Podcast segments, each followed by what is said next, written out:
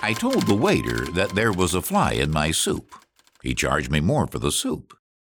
Welcome to Around the World and Beyond. I'm Jack Hart. According to the website backpacker.com, the largest source of protein on Earth is bugs, insects, creepy crawly things.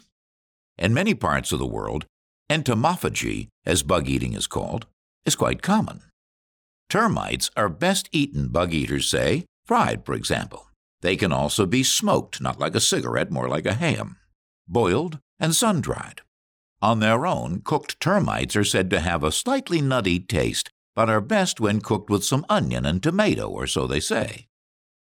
Bees are said to have a buttery taste. Serve them in soup, toss them in cereal or salad. Bugs are high in protein, fats, and minerals. The biggest consumers of bugs are in Africa, Asia, and South America. Madagascar hissing beetles are all the rage in well, Madagascar. If you intend on becoming a bug eater, do your research. Not all types of bugs can be eaten. Ladybugs, for example, are red, it is believed, to alert some animals that eating them will make them sick. Ladybugs have a poison in their shells to make them less appealing to potential prey. It might not kill a person, but getting sick from eating one might make you wish it had killed you. It's not clear if the fly known as tsetse is tasty. Crickets and grasshoppers can be dry roasted.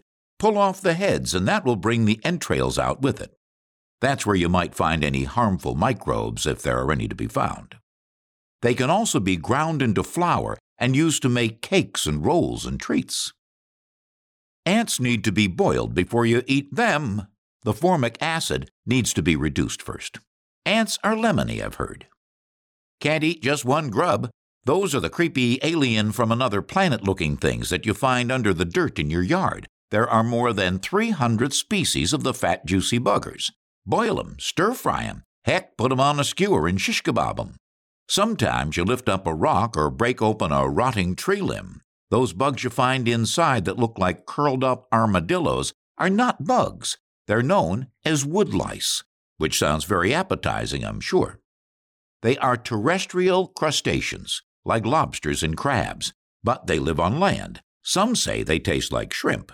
A little garlic, a little butter, serve it over angel hair pasta, viola, scampi of woodlice. Mmm. Mealworms, the name says it all. Caterpillars on a tortilla, a tasty taco alternative.